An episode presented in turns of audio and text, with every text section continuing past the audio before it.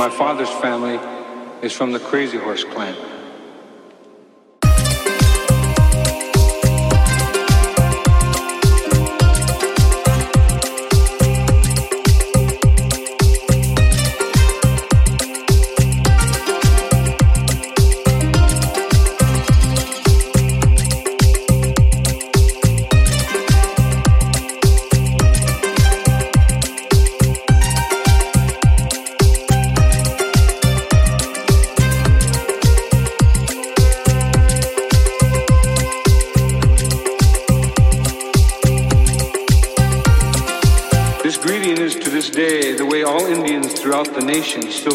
Another, those that still know their culture.